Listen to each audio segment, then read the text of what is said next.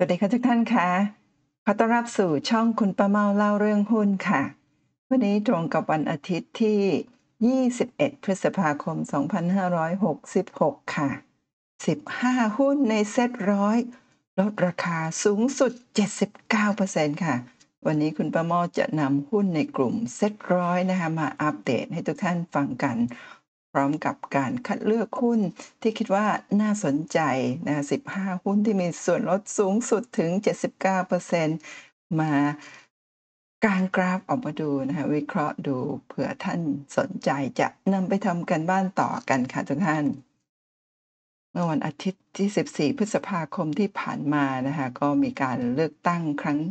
ใหญ่ของประเทศไทยนะคะก็ผ่านการเลือกตั้งไปเป็นที่เรียบร้อยแล้วนะคะทุกท่าน หลังจากการเลือกตั้งผลออกมาแล้วนะคะตลาดหุ้นซึมลึก ดัชนีดิ่งต่อ รอจัดตั้งรัฐบาลลุ้นผลประชุมเฟดในช่วงที่ผ่านมานะคะแต่ในช่วงที่ผ่านมาเฟดมีการขึ้นดอกเบี้ยนะคะแล้วก็คาดการณ์ว่าในเดือนมิถุนายนเนี่ยอาจจะงดการขึ้นดอกเบี้ยนะคะ ตลาดหุ้นไทยเซ็ตร่วงแตะระดับต่ำที่สุดในรอบ 2 ปีนะคะต่างชาติขายหุ้นไทย 10,000 ล้านบาท ขายพันธบัตรไทยเฉียด 20,000 ล้านบาท ภายในวันเดียวมากที่สุดในรอบ 6 ปีหลังจากที่ผลเลือกตั้งออกมา ปรากฏว่าพรรคก้าวไก่นะคะได้คะแนนนำเป็นอันดับที่1นนะคะ มาดูว่าถ้าต่างชาติขายหุ้นไทย 10,000 ล้านบาท แต่ว่าในขณะเดียวกันขายพันธบัตรไทยเฉียด 20,000 ล้านบาทเนี่ยก็มีเสียงออกมาว่าการขายพันธบัตรครั้งนี้อาจจะขายไปเพื่อเตรียมซื้อหุ้นนะคะก็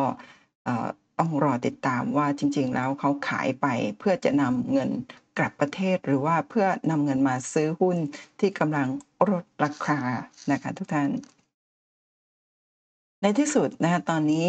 พรรคก้าวไก่ก็ร่วมกับ8 8พรรคนะคะ313เสียงนะคะเพื่อจัดตั้งรัฐบาล ซึ่งในวันที่ 22 พฤษภาคมก็คือวันจันทร์ในวันพรุ่งนี้นี่นะคะก็ 8พรรคร่วมรัฐบาลก็จะเตรียมแถลง MOU ก็อรุณกันต่อนะคะว่าวันจันทร์พรุ่งนี้จะเป็นอย่างไรบ้าง ในขณะเดียวกันนะคะทุกท่านช่วงที่ผ่านมาก็ไม่ทราบว่าท่านได้รับข้อความแบบนี้หรือไม่ แต่ว่าในกลุ่มไลน์ของคุณป้าเมานะคะในกลุ่มเพื่อนเนี่ยมีการเตือนค่ะเป็นข้อความส่งต่อทางไลน์นะบอกว่าหุ้นขึ้นขายนะคะ ตอนนี้หลายบริษัทเหมือนจะกังวลเรื่องการขึ้นค่าแรงของรัฐบาลใหม่ หลายบริษัทลงโดยไม่ทราบสาเหตุ นักวิเคราะห์คาดว่าอาจเป็นเรื่องการขึ้นค่าแรง พิจารณากันเองนะคะว่าจะเชื่อหรือไม่นะคะในส่วนตัวของคุณป้าเมาแล้วไม่เชื่อบทความข้อข้อความต่างๆ เหล่านี้ที่มีการส่งต่อทางไลน์นะทุกท่าน เพราะว่าในช่วงที่ผ่านมาเนี่ยตลาดหุ้นก็ลงมาทำให้หุ้นหลาย ๆ ตัวเนี่ยลงมาอยู่ในโซนล่างสุดแล้วค่ะ ถ้าขายก็คือขายหมู นี่คือความเชื่อส่วนตัวของคุณป้าเมานะแล้วช่วงเวลาแบบนี้ไม่ใช่ช่วงเวลาที่จะขายหุ้นนะแต่ว่าท่านที่เป็นนักลงทุนแนว VI นะซื้อถือหุ้นพื้นฐานดีเนี่ยคุณป้าเมาเชื่อว่าเราไม่จำเป็นต้องไปตื่นตระหนกนะไม่มันไม่ใช่เหมือนกับช่วงที่เกิดวิกฤตโควิด -19 ซึ่งมีแรงขายแบบเยอะ มากในช่วงนั้นนะคะก็ขายลงมาจากดัชนีประมาณเกือบ 1,600 จุดเหลือ 969 จุด แต่ในช่วงที่ผ่านมาค่ะนะช่วงที่ก่อนเลือกตั้งหลังเลือกตั้งก็ดีเนี่ยการตกลงของหุ้นเนี่ยมันไม่ได้รุนแรงเหมือนกับช่วงโควิด ช่วงโควิด นั่นเป็นแพนิคเซลระดับโลกเลยนะทุกท่านไม่ใช่เฉพาะเมืองไทยอย่างเดียว แต่ว่าในครั้งนี้การเลือกตั้งแล้วก็การ ที่รัฐบาลยังไม่สามารถจัดตั้งรัฐบาลได้ณตอนนี้นะอยู่ในช่วงกำลังรอที่จะรวบรวมพรรคต่างๆ จัดตั้งรัฐบาล แล้วก็การที่หุ้นขึ้นลงในระดับยี่สิบยี่สิบจุดอะไรแบบนี้นะคุณป้ามอเชื่อว่าเป็นการลงแบบ ปกติของตลาดหุ้น แล้วก็โดยเฉพาะอย่างยิ่งถ้าเราดูเรื่องของมูลค่าการซื้อขายถือว่าน้อยมากไม่ได้มากเหมือนกับช่วงที่เกิดวิกฤตโควิดจริงๆนะฮะตอนนี้ก็เป็นช่วงที่ถ้าเราเป็นนักลงทุนแนว VI นะคุณประเมาเชื่อว่าเป็นช่วงที่ถ้าเรามีงบสามารถซื้อหุ้นหลาย ๆ ตัว ที่เป็นหุ้นพื้นฐานดี แล้วก็ราคาลงไปแบบไม่สมเหตุสมผลนะคะแต่ถ้าเรายังไม่มีงบนะทุกท่านก็ ถือรอค่ะ ถือรอถึงแม้ว่าหลาย ๆ ท่านนะพอร์ตหุ้นของหลาย ๆ ท่านรวมทั้งพอร์ตหุ้นของคุณป้าเมาด้วยก็ได้รับผลกระทบ แต่ว่าเชื่อว่าในระยะยาวแล้วเนี่ยหลังจากที่มีการตั้งรัฐบาลที่เข้มแข็งได้แล้วเนี่ยโอกาสที่ตลาดหุ้นบ้านเราจะไปต่อมีสูงมาก ซึ่งเดี๋ยวคุณป้าเมาจะนำกราฟมาให้ทุกท่านดูกันนะทุกท่าน แล้วก็ หน้านี้นะคะกราฟิกหน้านี้คุณป้าเมาได้มาจาก salary investor นะคะที่มีการเผยแพร่ออกไปว่าหุ้นไทยใครได้ใครเสียประโยชน์จากนโยบายรัฐบาลชุดใหม่นะคะซึ่งเดี๋ยวหน้านี้ก็จะขยายให้ทุกท่านดูว่ากลุ่มที่เสียประโยชน์ แต่ว่าอันนี้เป็นข้อมูลที่มีการแชร์ต่อๆกันจะเสียประโยชน์จริง ๆ หรือไม่แล้วก็ถึงที่สุดแล้วเนี่ยพัก ฝั่งของก้าวไกล ซึ่งได้คะแนนสูงสุดเนี่ยจะได้เป็นพรรคที่จัดตั้งรัฐบาลได้สำเร็จหรือไม่อีกเรื่องหนึ่ง แต่ว่าตอนนี้ราคาของหุ้นในกลุ่มที่เสียประโยชน์ได้ลดลงย่อลงมาแล้ว มีประกอบด้วยกลุ่มไหนบ้าง กลุ่มที่หนึ่งนะคะก็เป็นนโยบายที่ลดค่าไฟแพงนะเสรีธุรกิจไฟฟ้า ลดค่าไฟ 0.7 บาท ต่อหน่วยนะคะกลุ่มที่เสียประโยชน์คือกลุ่มโรงไฟฟ้าประกอบด้วยหุ้น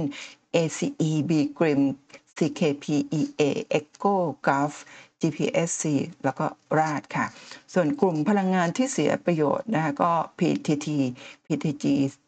PTTGC PTTEP ส่วนนโยบายที่สองที่ลดการรวยกระจุกจนกระจายนะฮะก็ประกอบด้วยกลุ่มทุนผูกขาด กอบด้วยหุ้น CPO Macro แล้วก็กลุ่มทุนผูกขาด กลุ่มสื่อสาร ประกอบด้วยหุ้น Advance InTouch แล้วก็ True ส่วนนโยบายที่ 3 ค่าแรงขั้นต่ำ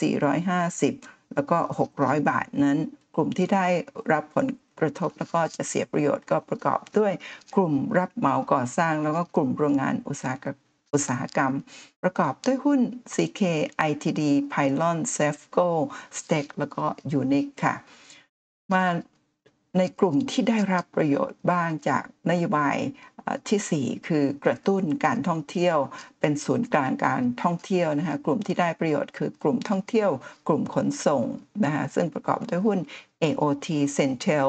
a r a o n Mint AAV แล้วก็ BA นะคะ กลุ่มโรงพยาบาลที่ได้รับประโยชน์ก็คือ BCH BDMS แล้วก็ BH บำรุงราษนั่นเอง มาดูนโยบายกลุ่มที่ 5 ที่กระตุ้นเศรษฐกิจ เช่น ลดปัญหาหนี้ครัวเรือน แล้วก็ปล่อยเงินดิจิตอลนะคะกลุ่มที่ได้รับประโยชน์จะประกอบด้วยหุ้นกลุ่มธนาคารก็คือ หุ้นธนาคารเกือบทุกตัวประกอบด้วยหุ้นเบนะฮะ BBL KBank SCB TCAP Tisco แล้วก็ TTB ค่ะ กลุ่ม Finance ที่ได้รับประโยชน์ก็คือ MTC สวัสดิ์ติดล้อนะฮะ กลุ่มค้าปีกค้าส่งที่ได้รับประโยชน์ก็คือ BJC b e r r y j u g e r CPO Com7 CPN Home Pro Macro แล้วก็ Cinex ค่ะ ส่วนนโยบายที่ 6 นะคะใช้เทคโนโลยีลดคอร์รัปชันเพิ่มรายได้เกษตรกรเป็นกลุ่มที่ได้รับประโยชน์นะคะประกอบด้วยกลุ่มที่ปรึกษาเทคโนโลยีก็คือหุ้น b b หุ้น B8 แล้วก็ IIG ค่ะ กลุ่มเกษตรกรที่ได้รับประโยชน์ก็คืออาเซียน BTG CPF GFPT TVO แล้วก็ TU และสุดท้ายก็คือหุ้นสันนะซึ่งไม่ว่าจะเป็นหุ้นในกลุ่มที่เสียประโยชน์ หรือได้รับประโยชน์นะณตอนนี้ก็คือลงมากันทั้งหมดแม้กระทั่งหุ้นในกลุ่มที่ได้ประโยชน์ก็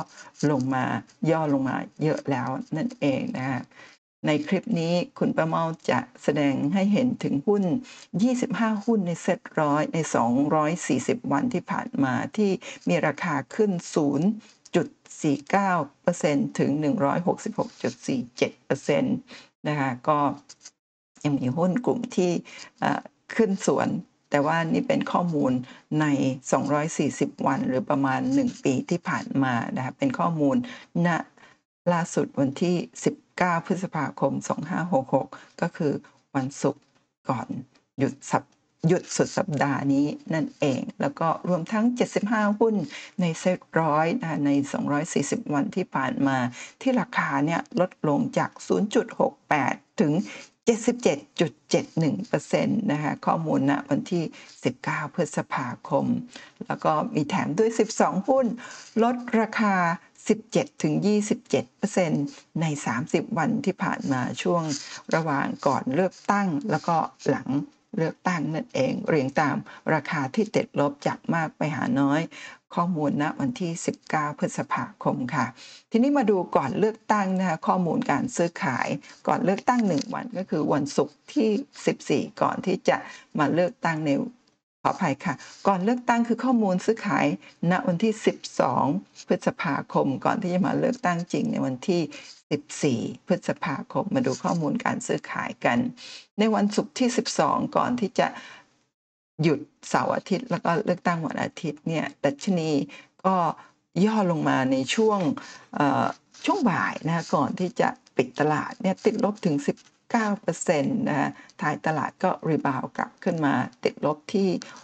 6.05 จุด หรือคิดเป็น 0.39%วันนั้นมีมูลค่าการซื้อขายทั้งสิ้น 57,000 กว่าล้านบาทค่ะ แล้วก็ในวันศุกร์ที่ 12 พฤษภาคมเนี่ยต่างชาติก็ขายสุทธิเป็น 2,200 กว่าล้านบาท โดยมีรายย่อยอย่างเราๆท่านๆเนี่ยซื้อสุทธิค่ะ1,140 9 ล้านบาท แล้วก็มีกองทุนสถาบันภายในประเทศรวมทั้งโบรกเกอร์ซื้อสุทธิโดยกองทุนสถาบันซื้อ 676 ล้านบาทโบรกเกอร์ซื้อ 433 ล้านบาทค่ะ ทีนี้หลังเลือกตั้งกันทุกท่านเลือกตั้งในวันที่ 14 พฤษภาคม หลังเลือกตั้งในวันที่ 15หลังเลือกตั้ง 1 วัน 15 พฤษภาคมมาดูกันค่ะ หลังเลือกตั้ง 1 วันพอทราบผลกันแล้วใช่ไหมคะว่า พักก้าวไกลมาเป็นอันดับหนึ่งด้วยคะแนนเสียงสมาชิกนะคะสสทั้งแบบเขต แล้วก็สสรายชื่อเนี่ยรวมกันแล้วประมาณ 152 เสียงนะคะทำให้ตลาดหุ้นตกลงมาค่ะ อันนี้ทางนักลงทุนรายใหญ่หรือกองทุนสถาบันต่างๆเนี่ยอาจจะส่งสัญญาณให้ ตลาดหุ้นทราบว่าตลาดหุ้นอาจจะไม่ชอบหรือไม่นะคะก็ทำให้ตลาดหุ้นในช่วงภาคบ่ายนะติดลบลึกถึง 24.53 จุด แต่ท้ายตลาดก็รีบาวขึ้นมาเล็กน้อย ปิดไปที่ 19.97 จุดนะมูลค่าการซื้อขาย 68,000 กว่าล้านบาทนะโดย ตลาด MAI หุ้นขนาดเล็กนี่ติดลบเยอะสุดที่ 1.73%นะคะตามด้วย Asset หุ้นขนาดเล็กติดลบ 1.48%แล้วก็เซ็ต50เซ็ตร้อยก็ติดลบ 1.25 แล้วก็ 1.27%ค่ะ มีเซต CLMV นะคะเซตในกลุ่มประเทศเขมรลาว เมียนมาแล้วก็เวียดนามติดลบเยอะสุดที่ 2.24%ค่ะ แล้วก็ในวันเปิดวันแรกหลังเลือกตั้งเนี่ยทางรายย่อยเป็นผู้ซื้อสุทธินะคะ1,400 กว่าล้านบาท แล้วก็กองทุนสถาบันรวมทั้งบรกเกอร์ แล้วก็ต่างชาติขายสุทธิค่ะ รายละ4 200 ถึง 600 กว่าล้านบาท มาดูหลังเลือกตั้งในวันที่2นะฮะในวันที่ 16 พฤษภาคม เป็นวันที่2เนี่ยตลาดหุ้นก็ติดลบต่อ แต่ว่าติดลบน้อยลงจากวันแรกที่ติดลบไป19 เกือบ 20%นะในวันที่ 2 ก็ติดลบ 1.54 จุดนะคะก็ติดลบน้อยลงมีมูลค่าการซื้อขายลดลงจากวันแรกที่ 68,000 ล้าน ในวันที่ทำการที่ 2 หลังเลือกตั้งก็มีมูลค่าการซื้อขาย 53,000 กว่าล้านบาทค่ะ ในขณะเดียวกันที่ตลาดหุ้นต่างประเทศนะคะก็ติดลบค่ะ เพราะฉะนั้นมีความเป็นไปได้ว่าตลาดหุ้นบ้านเราเนี่ยติดลบไม่ใช่เรื่องการเมือง เพียงอย่างเดียวนะคะเป็นการติดลบตามตลาดโลก โดยที่ดาวโจนส์นะคะในวันอังคารที่ 16เนี่ยติดลบถึง 300 กว่าจุด หรือคิดเป็น 1.01%นะคะตลาดหุ้นแคนาดาก็ติดลบ 1.45%แล้วก็เซี่ยงไฮ้ของจีนก็ติดลบนะคะ0.60%นั่นเองค่ะ มาดูข้อมูลการซื้อขายณวันที่ 17 ซึ่งเป็น วันที่ 3 หลังเลือกตั้งนะคะก็ตลาดติดลบอีกแล้วค่ะ โดยติดลบสูงสุดที่ 22.63 จุดช่วงการซื้อขายภาคบ่าย เสร็จแล้วก็ถึงแม้อันนี้นะคะตอนช่วงเช้าเนี่ยบวกขึ้นมาก่อน 3.79 จุด แต่ว่าช่วงบ่ายก็ติดลบถึง 22.63 จุด แต่ท้ายตลาดรีบาวขึ้นมาเล็กน้อยติดลบ 17.10 จุด นะคะมูลค่าการซื้อขาย 57,000กว่าล้านบาท ก็ถือว่ามูลค่าการซื้อขายไม่ได้มากนักนะคะโดยติดลบเยอะสุดก็เป็นหุ้นขนาดเล็กเหมือนเดิมตลาด MAI ติดลบ 1.34 จุด แต่ว่าหุ้นขนาดใหญ่ไม่ว่าจะเป็น Set 50 Set 100นะคะติดลบ 1.22 แล้วก็ 1.27เปอร์เซ็นต์นะตามลำดับค่ะ มาดู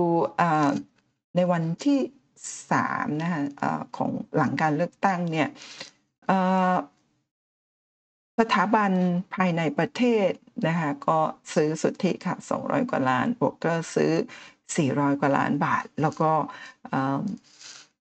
รายย่อยอย่างเราเราท่านท่านซื้อสุทธิ 3,700 กว่าล้าน ในขณะที่ต่างชาติขายสุทธิ 4,400 กว่าล้านบาทค่ะ มาดูหลังเลือกตั้งในวันที่ 18 นะ ซึ่งเป็นวันทำการที่ 4 หลังเลือกตั้งนะคะตลาดหุ้นพลิกมาเป็นบวกนะคะทุกท่าน เพราะว่าในวันนั้นเนี่ยทางพักก้าวไกลน่าจะได้เริ่มจับมือกับแปดพักนะฮะก็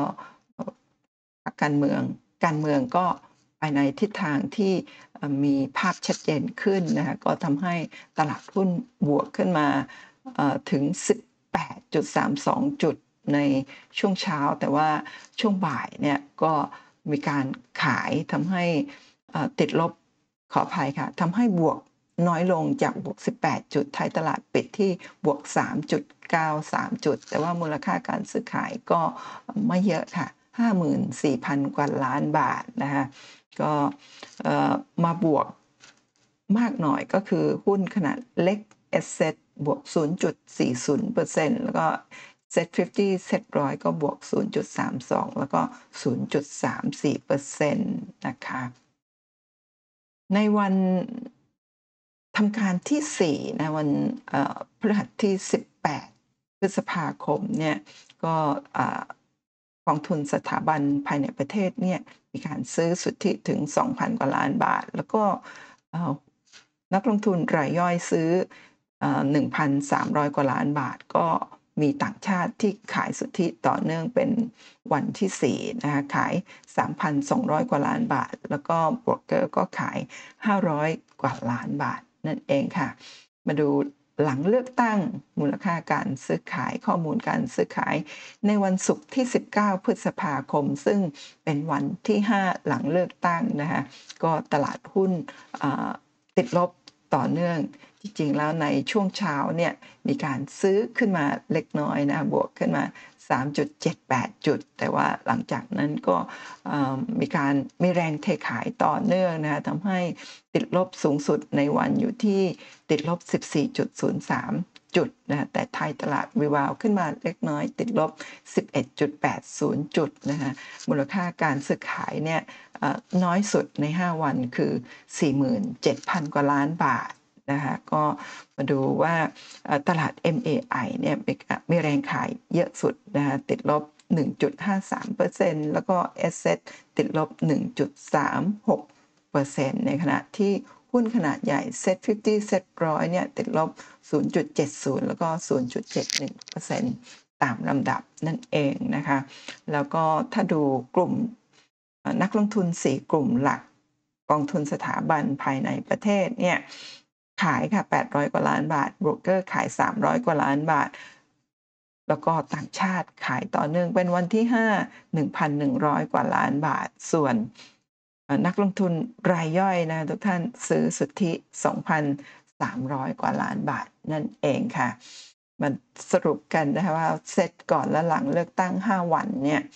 นะคะก็เซตก่อนเลือกตั้งเนี่ยในวัน ศุกร์ที่ 12 พฤษภาคมเนี่ยอยู่ที่ 1,561.35 จุด ในขณะที่หลังเลือกตั้งนะคะ5วันในวันศุกร์ที่ 19 พฤษภาคมเนี่ยเซตอยู่ที่ 1,514.89 จุดนะคะทำให้เซตหลังเลือกตั้ง 5 วันเนี่ยติดลบลงมา 46.46 จุด หรือคิดเป็นติดลบ 2.97%นั่นเองนะทุกท่าน ทีนี้ถ้ามาดูกราฟเทคนิคกันค่ะ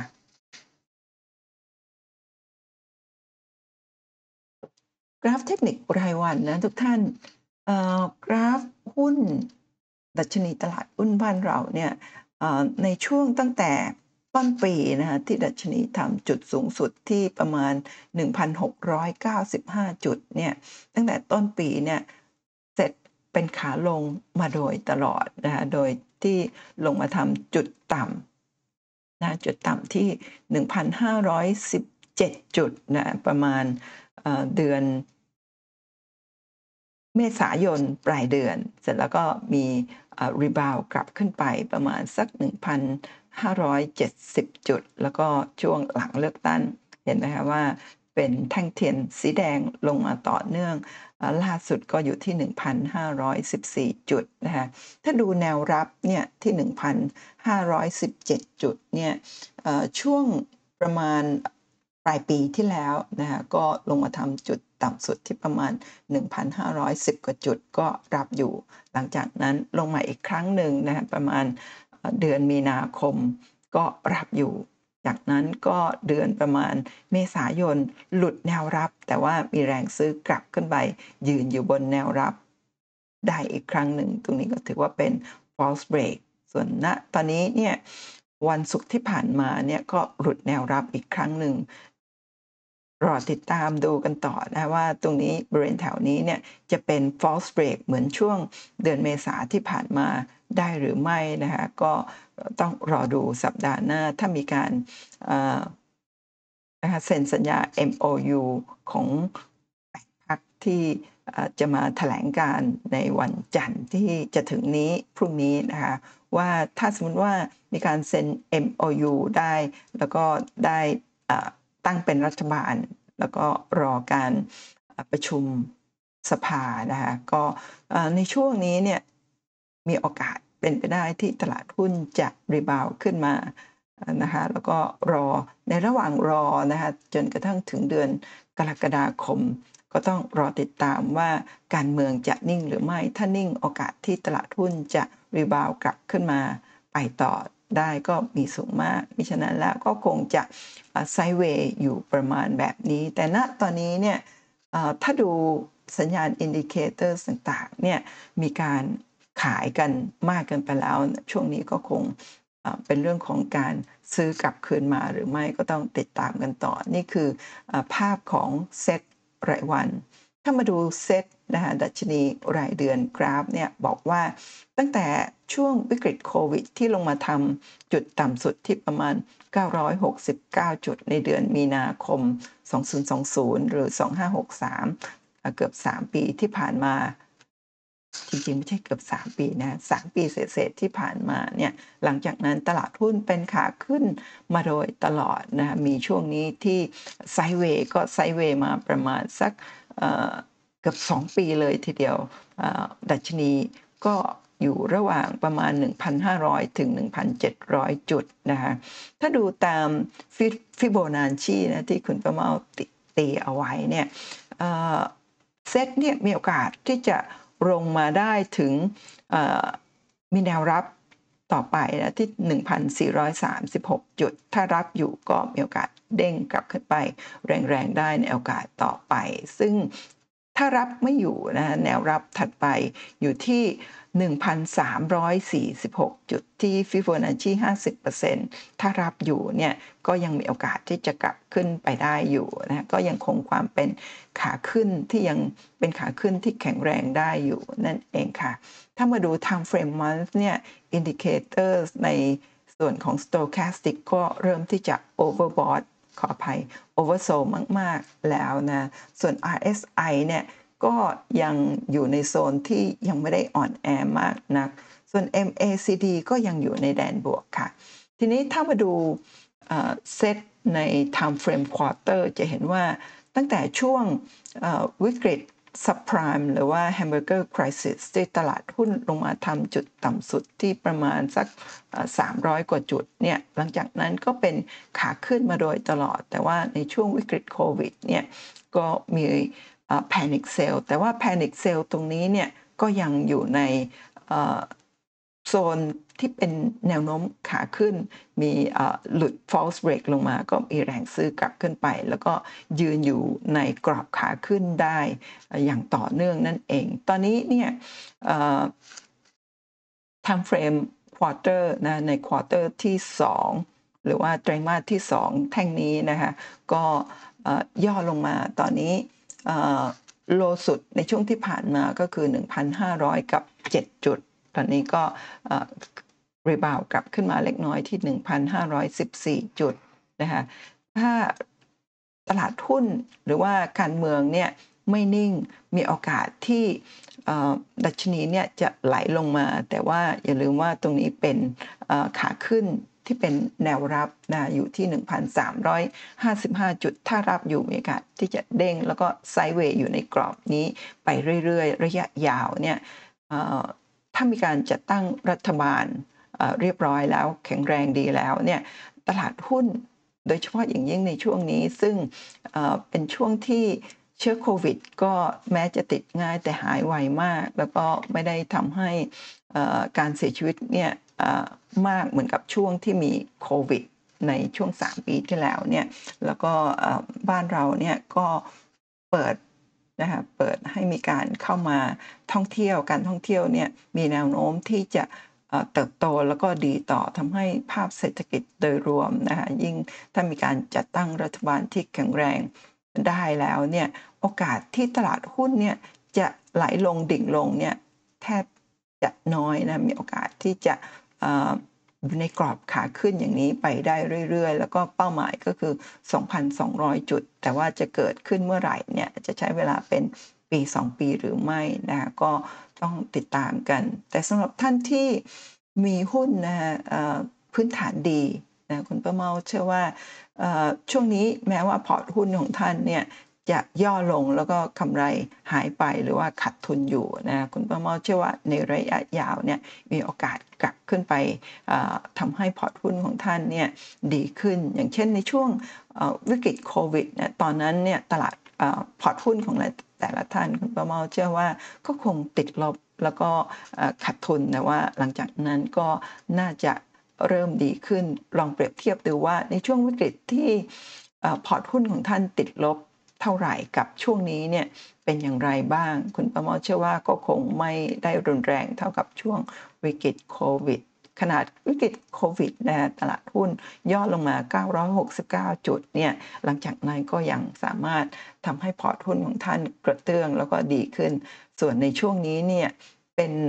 วิกฤตทางการเมืองที่มันไม่ใช่เป็นวิกฤตระดับโลกเหมือนกับช่วงวิกฤตโควิด เพราะฉะนั้นอาจจะเป็นการ ช่วงที่พอร์ตหุ้นของเราเนี่ยย่อลงมาชั่วคราว แต่ว่าในระยะยาว เชื่อว่ามีโอกาสที่จะกลับขึ้นไปได้สูง แม้ว่าจะโอกาสที่การเมืองที่ไม่นิ่ง จากนี้เป็นต้นไปถึงเดือนกรกฎาคมเนี่ยมันมีความเป็นไปได้ว่าอาจจะย่อลงมาที่โซนล่างที่ 1,355 ถ้าลงมารับอยู่เนี่ยหลังจากนั้นเมื่อการจัดตั้งรัฐบาลไปต่อได้เนี่ย ตลาดหุ้นก็คงจะมีโอกาสไปต่อได้ด้วยเช่นกันนั่นเอง ก็ยังไงก็ติดตามกัน โดยเฉพาะอย่างยิ่งท่านที่พอร์ตหุ้นมีหุ้นที่พื้นฐานดีขนาดใหญ่เนี่ยคุณประมอเชื่อว่าโอกาสที่หุ้นจะไปต่อมีสูง เพราะฉะนั้นแทนที่เราจะขายทิ้งเหมือนกับเวลาที่เราได้รับไลน์นะผ่านทางไลน์ข้อความที่นะฮะ ให้เราขายหุ้นอะไรประมาณอย่างนั้นเนี่ยคุณประเมาเชื่อว่าแทนที่เราจะขายหุ้น ถ้าเรามีงบเราก็หาหุ้นที่จะซื้อเข้าพอร์ต ดีกว่าที่จะขายหุ้น แล้วก็ถ้าหลังจากที่ทุกอย่างไปต่อแล้วเนี่ยโอกาสที่ตลาดหุ้นเนี่ยจะไปต่อค่อยๆไปต่อเนี่ยมีโอกาสสูงมากกว่าที่จะไหลลงลึก เหมือนกับช่วงวิกฤตโควิด ซึ่งเป็นวิกฤตระดับโลก แต่ครั้งนี้เป็นเรื่องของการเมืองภายในประเทศ คุณประเมามีความเชื่อว่าในที่สุดก็จะกลับมาใหม่นะถ้าเรามองย้อนกลับไปในปี 62 ซึ่งตลาดหุ้นก็ลงแต่ลงได้ไม่เยอะหลังจากนั้นก็กลับขึ้นมากลับมาใหม่ได้อีกครั้งหนึ่งนั่นเองนะคะทุกท่าน ทีนี้มาดู 25 หุ้นในเซ็ตร้อยใน 240 วันที่ผ่านมาที่เป็นหุ้นที่ขึ้นนะคะกับ 75 หุ้นในเซ็ตร้อยที่ย่อลงมาถึง 70 70 กว่าเปอร์เซ็นต์นะคะถ้าสมมติว่าเราเลือกหุ้นที่ย่อลงมาโดยที่พื้นฐานของหุ้นไม่เปลี่ยนเนี่ยมันก็อาจจะเป็น ช่วงเวลาที่ดีสำหรับเราที่จะเลือกหุ้นที่ราคาย่อลงมาลึกๆ แต่พื้นฐานยังไม่เปลี่ยนนั่นเอง แต่ว่าก่อนที่จะไปถึงหุ้นหนึ่งร้อยตัวในเซ็ตร้อยว่าหุ้นไหนขึ้นหุ้นไหนลงนะคะคุณป้าเมาขออนุญาตประชาสัมพันธ์เล็กน้อยนะคะตรงนี้คุณป้าเมานำคำพูดของเสียป๋องวัชระ แก้วสว่างนะคะเคยบอกเอาไว้ว่า ถ้านักลงทุนอื่นนะต้องการที่จะมีกำไรจากการลงทุนเหมือนผม ขอแนะนำว่าให้ซื้อหนังสือวิเคราะห์หุ้นทางเทคนิคมาอ่าน รับรองว่าไม่เกิน 3 ปี เชื่อว่าจะประสบความสำเร็จจากการลงทุนแน่นอน เห็นไหมคะ แม้แต่เซียนหุ้นนะเซียนเทคนิคอย่างเสียป๋องยังบอกว่าการที่เราจะศึกษาเรื่องของกราฟเทคนิคเนี่ยมันจะต้องใช้เวลานาน นะคะถึง 3 ปีกันเลยทีเดียวนะคะแต่ว่าไม่เกิน 3 ปี แปลว่าถ้าท่านให้เวลาศึกษาเยอะๆนะท่านอาจจะใช้เวลาไม่เกินหรือไม่ถึง 3 ปีนั่นเองนะคะท่านสามารถเป็นเพื่อนทางไลน์ยังเป็นทางการนะไลน์ official แอดไซน์ข้างหน้าคุณป้าเมาหรือจะสแกน QR code นี้นะมาเป็นเพื่อนคุณป้าเมาก็จะได้รับตารางเรียนนะเป็นตารางเรียนที่คุณป้าเมาสอนทั้งพื้นฐานอ่านงบการเงิน แล้วก็วิเคราะห์หุ้นด้วยกราฟเทคนิคนั่นเองนี่เป็นตารางเรียนนะอย่างวันนี้ถ้าท่านฟังคลิปนี้จบเนี่ยเย็นนี้คุณป้าเมามีสอนนะเซตร้อยเปิดกราฟวิเคราะห์แนวโน้มราคา ในเชิงลึกหลาย ๆ ตัวเลยทีเดียวนะคะต่อเนื่องจากคลิปคลิปนี้ซึ่งจะนำหุ้นอาจจะบางตัวที่คิดว่าน่าสนใจมาให้ทุกท่านดูข้อมูลแล้วก็แนวโน้มเพื่อที่จะนำไปทำการบ้านต่อนั่นเองนะคะทีนี้ก็มาดูที่เซ็ตร้อยผลตอบแทนใน 240 วันที่ผ่านมาข้อมูลณวันที่ 19 พฤษภาคม 66 นะเดี๋ยวมาดูกันค่ะ ว่า 25 หุ้นที่ราคาขึ้นนะใน 240 วันที่ผ่านมาประกอบด้วยหุ้นอะไรบ้างนะก็แน่นอน ตัวแรกที่มีราคาขึ้นสูงสุดถึง 166%ก็คือหุ้นเดลต้านั่นเองก็คือในช่วง 240 วันหรือประมาณ 1 ปีที่ผ่านมาเนี่ยก็เดลต้าขึ้นมาแล้วถึง 166%ค่ะ ต่อมาเป็นหุ้นสิริค่ะ ขึ้นมาถึง 61%หุ้น BH บำรุงราชขึ้นมา 35%หุ้น WHA หุ้นวานะคะ32%หุ้น TCAP บวกขึ้นมา 27% KTB บวกขึ้น 26% BPL บวก 25% Centel บวก 22% TTB บวก 21%แล้วก็หุ้น SJWD บวกขึ้นมา 15%หุ้น CRC นะคะ Central Retail Corporation เนี่ย บวกขึ้นมา 14%หุ้น Plan B บวก 11%หุ้น B Grim บวก 11%หุ้น CPN บวก 10%อมตะบวก 10% Tisco บวก 6.7% BDMs บวก 5%หุ้น W ขออภัยค่ะ AWC บวก 5.5%หุ้นสวัสด์บวก 4.5%ห หุ้น THG นะคะโรงพยาบาลธนบุรีบวกขึ้นมา 4.41%แล้วก็หุ้นเอ่อหุ้นเดี๋ยวนะคะขออภัยตรงนี้บางไป หุ้นโอรินะคะเอ่อบวก 1.96%หุ้น LOT บวก 1.81%หุ้นกราฟบวก 1.06%หุ้น Hill House บวก 0.88%แล้วก็หุ้น CK บวก 0.49%นั่นก็คือ 25 หุ้นในเซ็ตร้อยที่มีราคาบวกขึ้นตั้งแต่ 0.49 ถึง 166.47%ค่ะ ทีนี้มาดู 75 หุ้นในเซ็ตร้อยใน 240 วันที่ผ่านมาที่ราคาลดลง 0.68 ถึงติดลบ 77 77.71%นะข้อมูลณนะวันที่ 19 พฤษภาคม มีหุ้นอะไรบ้าง เดี๋ยวมาดูกันค่ะ หุ้นซิงเกอร์ค่ะ ติดลบสูงถึง 77.71%หุ้นเจมาติดลบ 69%แจ๊สติดลบ 57% STGT ติดลบ 57%หุ้นวันนะคะวันนี้ ติดลบ 56%หุ้นสบายติดลบ 52%หุ้นเค็กหรือ Curry ติดลบ 51%หุ้น PSL นะคะติดลบ 50%หุ้น RCL ติดลบ 49%หุ้น BEC ช่อง3นะติดลบ 44%หุ้น JMT ค่ะ ติดลบ 42%กันกุลติดลบ 41% KCE ติดลบ 41%หุ้นแบม ติดลบ 39%หุ้นฟอสติดลบ 39%หุ้น CBG คาราบาวนะติดลบ 38%หุ้น TQM นะหุ้นประกันติดลบ 36%หุ้น CKP ติดลบ 33% IVL ติดลบ 33%บ้านปูติดลบ 33%ค่ะ หุ้น ACE ติดลบ 33%หุ้น BLA นะคะบางกอก Life Assurance ติดลบ 33% VGI ติดลบ 32% IRPC ติดลบ 31% RBF ติดลบ 31% TIPH ทิพยะโฮลดิ้งติดลบ 30%หุ้น EPG ติดลบ 29%หุ้น NEX ติดลบ 29%หุ้น SPRC นะคะรวมกันติดลบ 28%หุ้น Mega ติดลบ 28%ค่ะ หุ้น EA ติดลบ 29%หุ้น True ติดลบ 26% BC BCPG ติดลบ 25% Com7 ติดลบ 25% PTT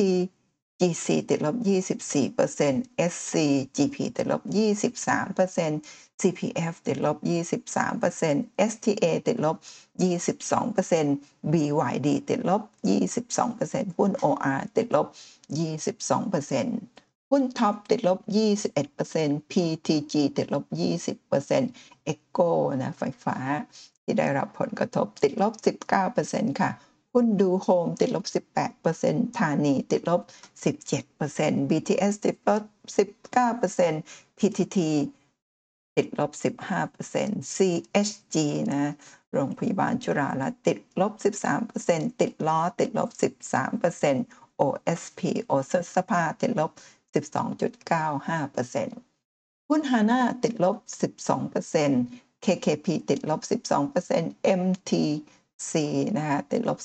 10%หุ้นราติดลบ 10% TU ติดลบ 9% KBank ติดลบ 8% GPSC ติดลบ 8% BCH นะคะติดลบ 7.9% SO ติดลบ 7.8% BEM นะคะรถไฟฟ้า ใต้ดินนะคะแล้วก็ทางด่วนกรุงเทพติดลบ 7.26%หุ้น SCB ติดลบ 7.2% Advance ติดลบ 6.25% SCC ติดลบ 6% Global ติดลบ 5.8% BCP ติดลบ 5.3% PTT EP ติดลบ 4.8% KTC ติดลบ 4.66%หุ้นมิ้นติดลบ 3.7% CPO ติดลบ 3.5% แล้วก็ Home Pro ติดลบ 3.42%ค่ะหุ้น LH ติดลบ 2.2%ซุปฮาไลติดลบ 0.97% AP ติดลบ 0.93%หุ้น AAV ติดลบ 0.72%และหุ้น InTouch ติดลบ 0.68%นั่นคือทั้งหมดของหุ้น 75 หุ้นในเซ็ตร้อยที่ติดลบตั้งแต่ 0.6 8 ถึง 77.71%กลับมาที่ 15 หุ้นในเซ็ตร้อยที่ลดราคาสูงสุดถึง 77%ค่ะทุกท่าน หุ้นตัวแรกนะคะคุณประมอจะเรียงจากหุ้นที่ติดลบน้อยไปถึงติดลบเยอะสุดลำดับที่ 15 อันนี้คุณประเมาคัดเลือกเอามานะคะจากที่ติดลบถึง 75 ตัวคัดเลือกมา 17 ขออภัยคัดเลือกมา 15 ตัว ตัวแรก BCPG นะคะติดลบถ้าเรียงจาก 52 week high ในโปรแกรมสตรีมมิ่งที่เคยทำจุดสูงสุด 12.20 บาทต่อหุ้นนะคะมาถึงตอนนี้ราคาอยู่ที่ 8.85 บาทต่อหุ้น คิดเป็นติดลบ 27.46%อันนี้ยังไม่รวม ราคาที่เคยทำ all time high เอาไว้ที่ 27.75%ถ้ารวม all time high เนี่ยที่ 27.75 มาถึง 8.85%ในวันนี้เนี่ยเท่ากับหุ้นตัวนี้ติดลบถึงสองในสามเลยทีเดียวนะก็คิดเป็นติดลบถึง 70%ได้นั่นเองนะคะ หุ้น BCPG เนี่ยมีเงินปันผลอยู่ที่ 4.06%นะในช่วง 1 ปีที่ผ่านมาก็เป็นขาลงมาโดยตลอด แล้วก็ถ้าเราดูจุดต่ำสุดตรงนี้ 3 จุดด้วยกันก็เป็น triple bottom ก็น่าจะอยู่ในโซนที่โซนล่างที่น่าสนใจเข้าไป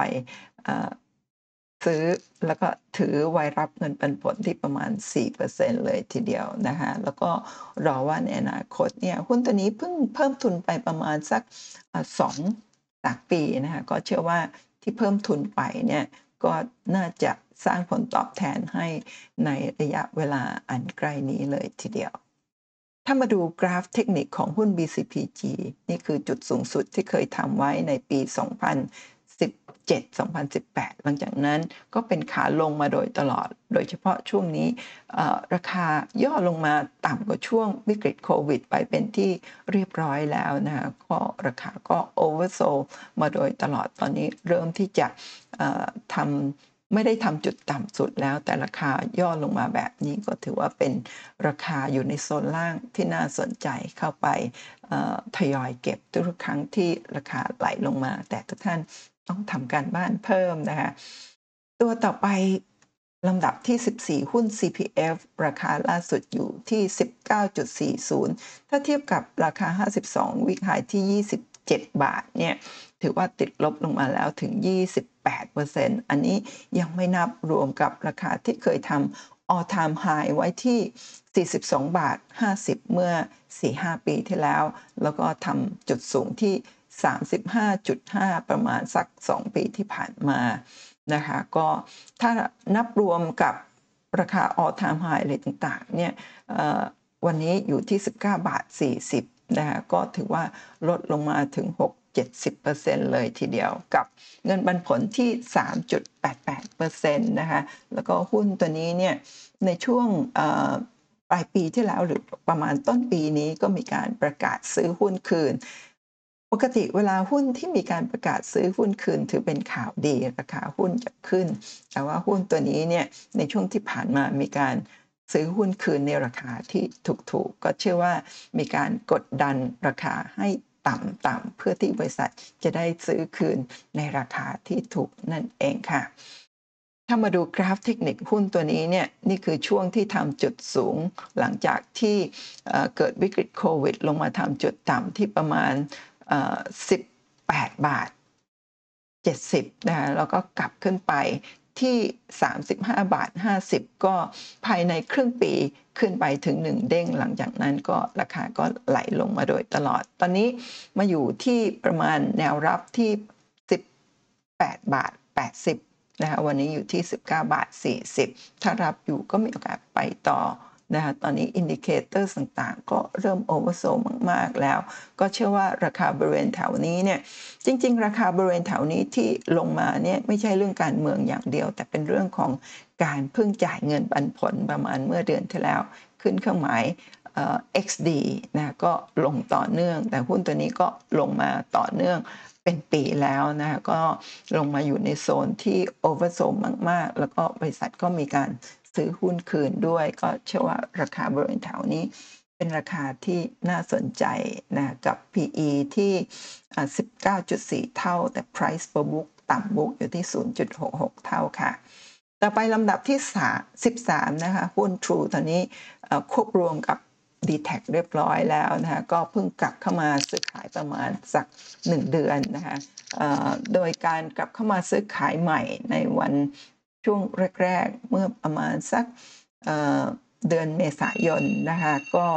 ทำจุดสูงสุดที่ 9 บาทนะทุกท่านแล้วก็ทำจุดต่ำสุดที่ 6 บาท 30 ก็คือเมื่อวันศุกร์ที่ผ่านมานะคะ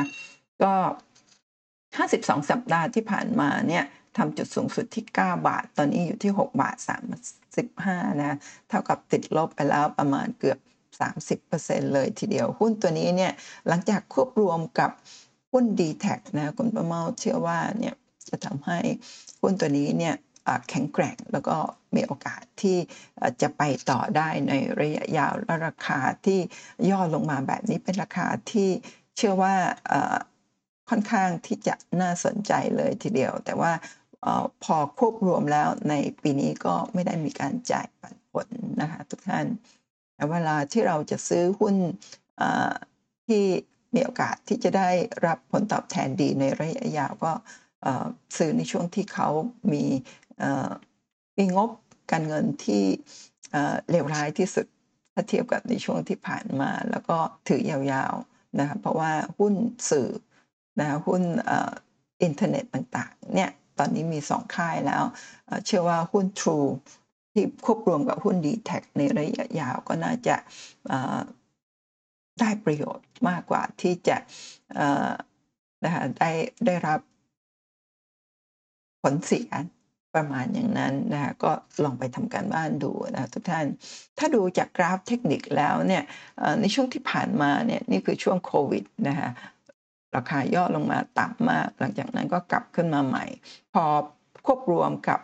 d t แทบุกในวันแรกก็เปิดกระโดดขึ้นไปตรงนี้ ตอนนี้ก็ย่อลงมาจะลงมาปิดแกลบเหมือนกับที่ทางเฟรมเดย์ที่ลงมาปิดที่กระโดดเปิดแกลบในช่วงควบรวมกันใหม่ ๆ แล้วก็มีการซื้อขายใหม่ ๆ หรือไม่จะลงมาปิดแกลบหรือไม่ ถ้าลงมาปิดแกลบเนี่ยราคามีโอกาสลงมาถึงประมาณต่ำห้าบาทนะคะแต่ว่าถ้าต่ำห้าบาทนะถ้าลงมาได้จริงเป็นโอกาสที่ดีมาก ๆ ในการที่จะ เข้าไปซื้อ แต่ว่าการที่หุ้นจะลงมาปิดแกลบแกลบแบบนี้เป็นแกลบที่ถือว่าเป็นแกลบที่ไม่ใช่แกลบปกติ เป็นแกลบที่เกิดจากการควบรวมนะคะก็ลองไปทำการบ้านแล้วก็ดูอีกครั้งหนึ่งว่านะคะ หน่าเข้าไปซื้อแล้วหรือยัง หรือว่าจะรอให้ลงมาปิดแกลบจริง ๆ หรือไม่ แล้วก็ทฤษฎีแกลบแม้ว่าจะเปิดไว้เพื่อปิดก็จริง แต่ว่าอันนี้เป็นแกลบที่ผิดปกติ ไม่ใช่เป็นแกลบธรรมดานั่นเองนะคะ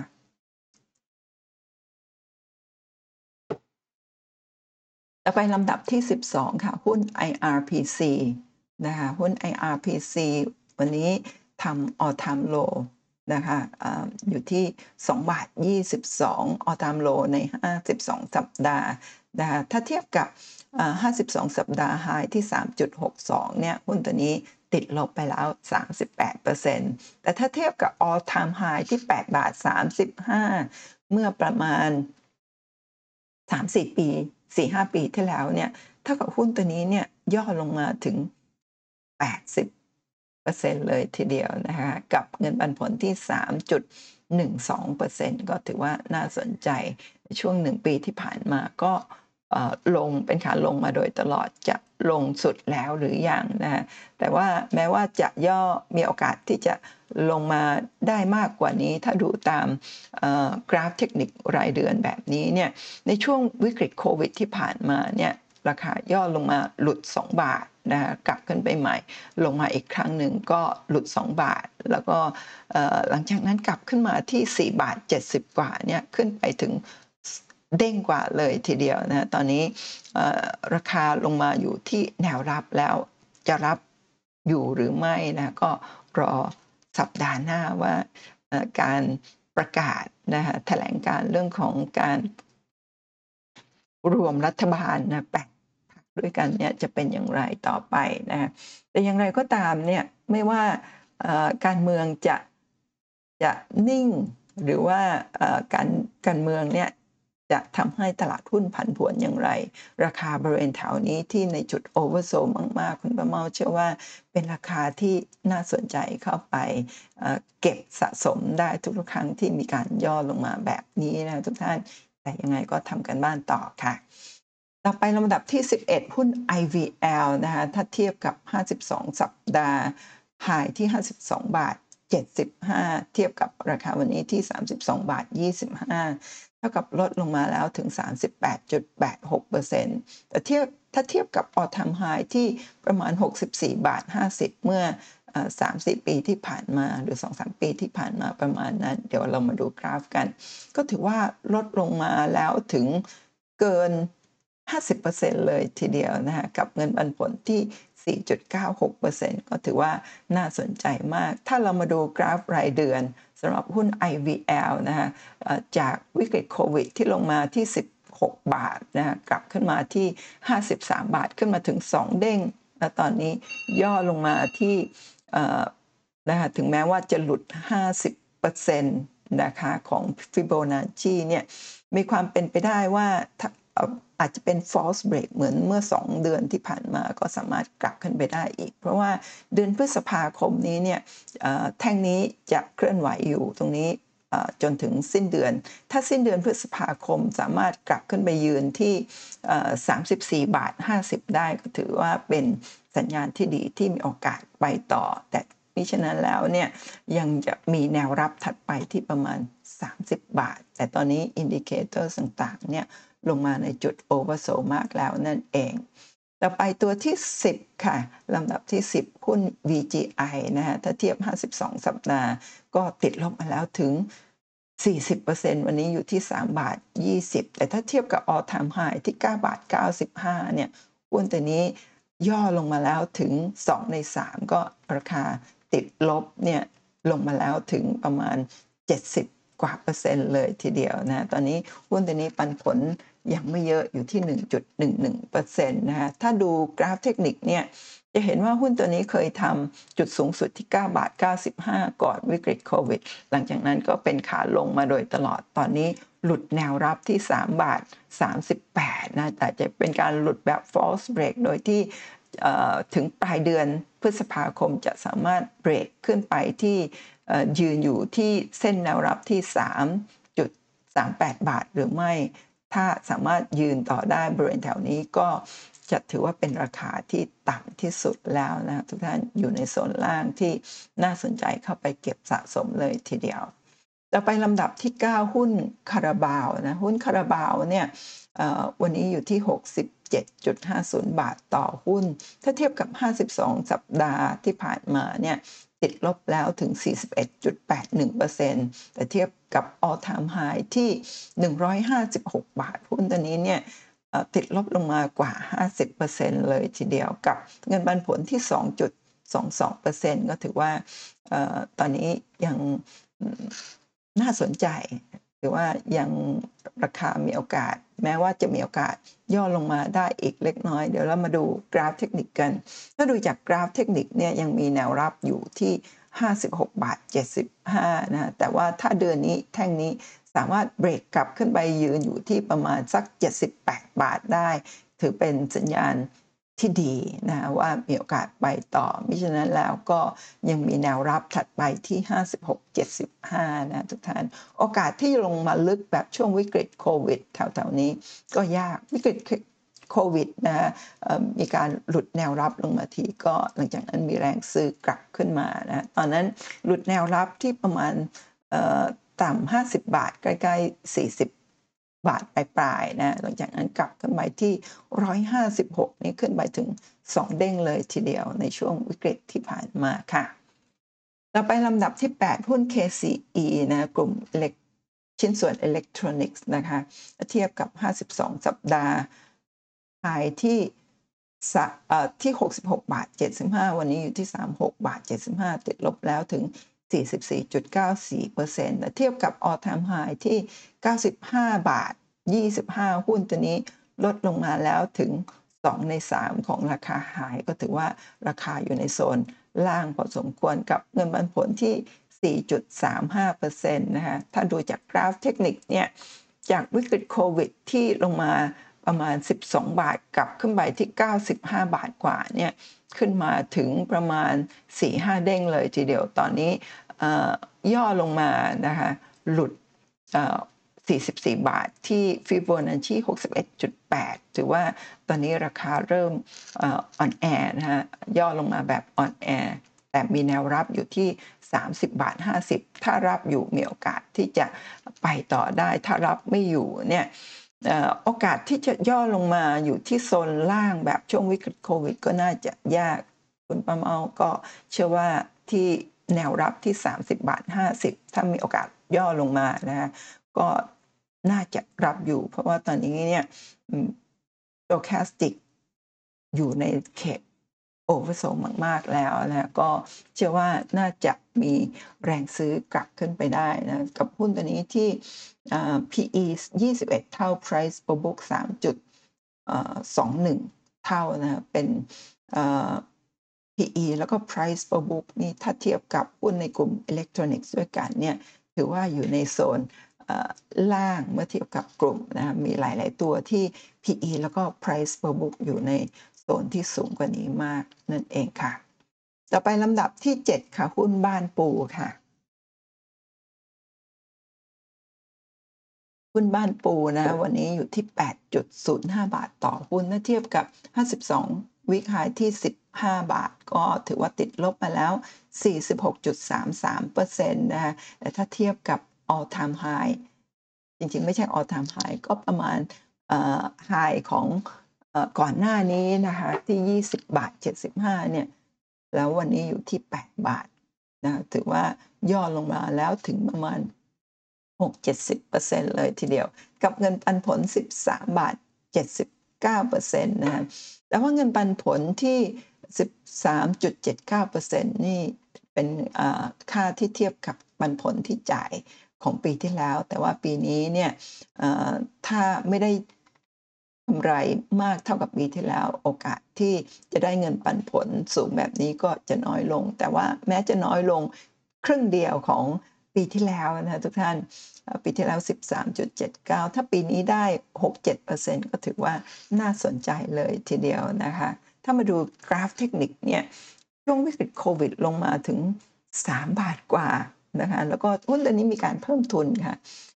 ถ้าจะไม่ผิดช่วงหลังวิกฤตเนี่ยมีการเพิ่มทุนถึง 2 ครั้ง ถ้าจะไม่ผิด หรือว่าอาจจะแค่ครั้งเดียวที่ประมาณ 5 บาทกว่า ราคาตอนนี้ก็ไหลลงมาค่ะ ตอนวิกฤตอยู่ที่ 3 บาทกว่า แล้วก็กลับขึ้นไปถึง 15 บาทขึ้นมาถึง 4-5 เด้ง แล้วก็ตอนนี้ย่อลงมานะคะย่อลงมาอยู่ที่ประมาณ ฟิโบนัชชีที่ 61.8 ถ้ารับอยู่มีโอกาสเด้งกลับขึ้นไป ถ้ารับไม่อยู่นะยังมีแนวรับถัดไปที่ประมาณ6บาท50 ค่ะ แล้วก็เชื่อว่าแนวรับที่6บาท50 น่าจะเป็นแนวรับที่ลึกสุดน่าจะรับอยู่นะคะเนื่องจากว่ามีการขายมากเกินไป indicator ต่างๆ ขายมากเกินไปก็น่าจะหมดแรงขาย หรือไม่นะ ถ้าเทียบกับ ช่วงก่อนวิกฤตโควิดนะอาจจะอยู่ในโซน oversold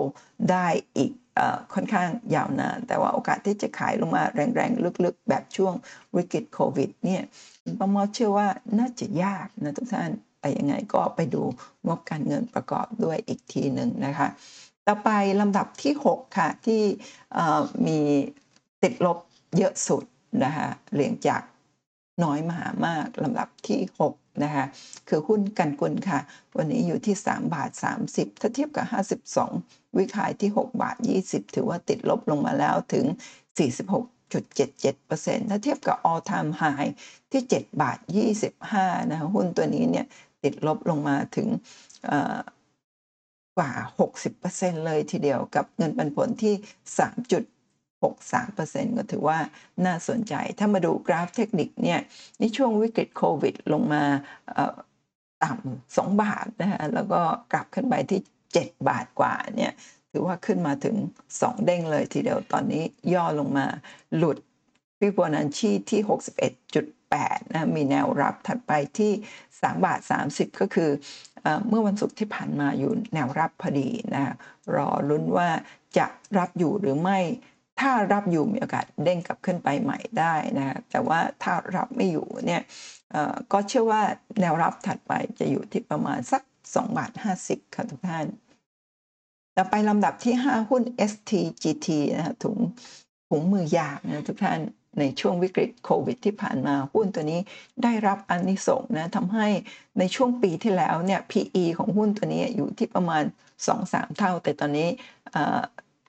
กำไรลดลงนะทำให้ PE จาก 2-3 เท่ากลายมาเป็น 35 เท่า Price for book อยู่ที่ 0.69 เท่านะเงินปันผลจากที่อยู่ที่ประมาณ 3-40%ตอนนี้เงินปันผลอยู่ที่ 8.38%ถือว่าเงินปันผลแม้จะลดลงมาจาก 4-50%เหลือ 8%ก็ถือว่ายังน่าสนใจอยู่ แล้วราคาเนี่ยจาก 52 วิกไฮที่ 21 บาท 40 ตอนนี้อยู่ที่ 8 บาท 95 ติดลบมาแล้วถึง 58.17%แต่ถ้าเทียบกับ all time high ที่ประมาณ 47.50 บาทนะทุกท่านตอนนี้ถือว่าติดลบมาแล้วถึง 80 กว่าเปอร์เซ็นต์เลยทีเดียวกับเงินปันผล 8.38%นะถ้าดูจากกราฟเทคนิคเนี่ยหุ้นตัวนี้เข้ามาใหม่ในช่วง ปีที่เกิดวิกฤตพอดีหลังวิกฤตโควิดทำให้ราคานี้ขึ้นไปทำจุดสูงสุดที่ 47 บาท 50 และหลังจากนั้นก็เป็นขาลงมาโดยตลอด ถ้าดู 6 เดือนหรือครึ่งปีที่ผ่านมาเนี่ยลงมาอยู่ในแนวรับที่ประมาณ 8 บาทกว่า ก็ไม่ได้หลุดแนวรับตรงนี้นะก็ช่วงนี้เป็นช่วงที่โอเวอร์โซมาโดยตลอดก็คิดว่าราคาบริเวณแถวนี้เนี่ยน่าจะรับอยู่นะถ้ารับไม่อยู่มีโอกาสที่จะย่อลงมาได้อีกก็คงไม่มากนักแล้วนะก็ถ้าราคาบริเวณแถวนี้เนี่ยทยอยเก็บแล้วก็เวลาที่ ลงมาเยอะๆก็เก็บเก็บเก็บนะโอกาสที่ในระยะยาวมีโอกาสกลับขึ้นไป ระยะยาวก็ต้องถือรอเป็นปี 2 ปี 3 ปีทีเดียวเลยนะคะทุกท่านแต่ว่าที่ราคานี้กับเงินปันผล 7-8%ก็ถือว่าน่าสนใจคุ้มค่าเลยทีเดียว แต่ต้องทำการบ้านต่ออีกว่าแนวโน้มจะเป็นอย่างไรนะทุกท่านต่อไปลำดับที่4ค่ะหุ้นวันวันนี้ One Entertain อ่า One Enterprise ของช่องวัน 31 นะคะเพิ่งเข้ามาในตลาดได้ประมาณสักสองปีนะคะจาก 52 วิหายที่ 11.7 วันนี้อยู่ที่ 4.86 ติดลบไปแล้ว 58.46%นะคะกับเงินปันผลที่ 5.76%ก็ถือว่าน่าสนใจหุ้นวันนะคะก็เคยทำจุดสูงสุดที่ 13 บาท 8 สตางค์หลังจากที่เข้ามาใหม่ ๆ เข้ามาในปี 2020 ตอนปลายปีนะคะก็หลังจากนั้นก็เป็นขาลงมาตลอด ตอนนี้ลงมาทำจุดต่ำสุดอยู่ในโซนล่างเลยนะทุกท่าน ก่อนหน้านี้ทำจุดต่ำสุดที่ 4 บาท 68 ตอนนี้รีบาวอยู่ที่ 4 บาท 86 ก็ถือว่าเป็นราคาที่น่าสนใจเข้าไปสะสม นะคะค่อยๆสะสม แล้วก็ในระยะระยะยาวก็มีโอกาสที่จะค่อยๆทยอยกลับขึ้นไป หลังจากที่ลงมาต่อเนื่องถึง 2 ปีเลยทีเดียว ต่อไปลำดับที่ 3 ค่ะทุกท่านหุ้นแจ๊สค่ะหุ้นแจ๊สเนี่ยเป็นอะไรที่ลงมาเยอะมากเลยทีเดียว ถ้าจาก 52 วิคายที่ 3 บาท 88 ถึงวันนี้ที่ 1 บาท 42 เนี่ย ติดลบมาแล้ว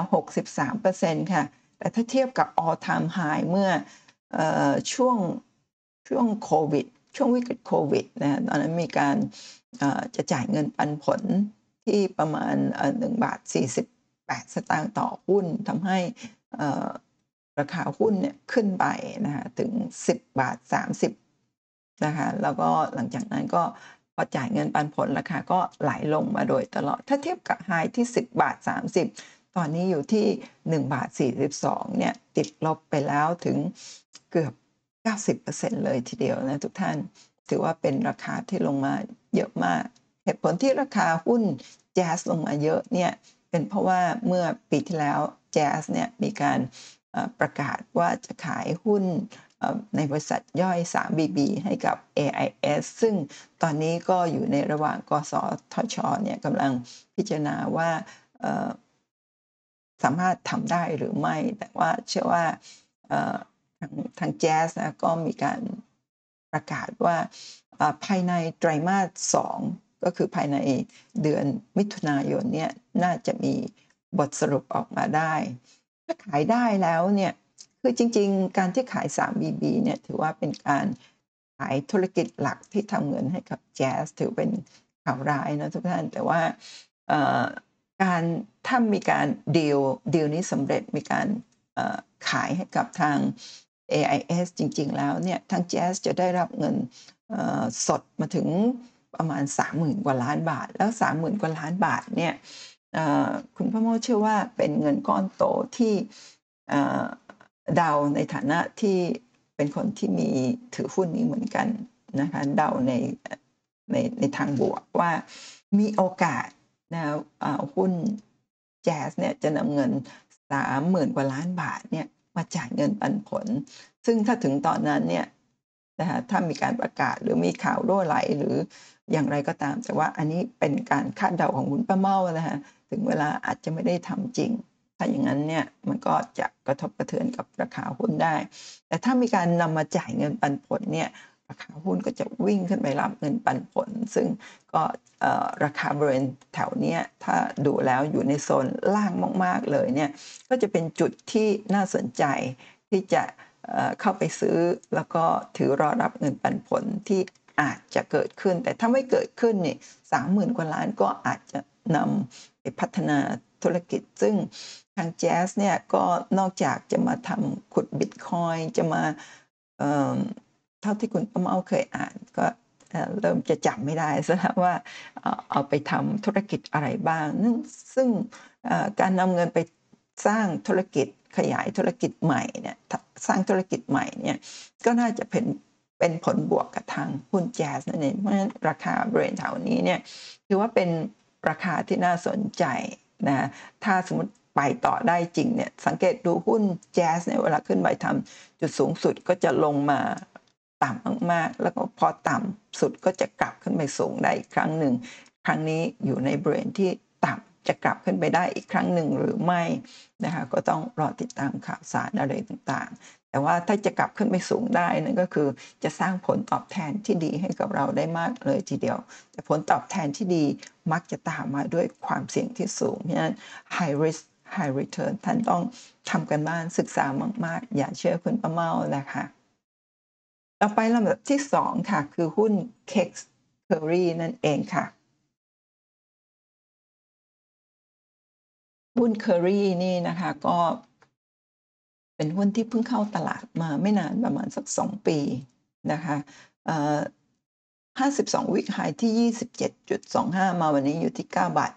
95 เนี่ย ถือว่าติดลบมาแล้วถึง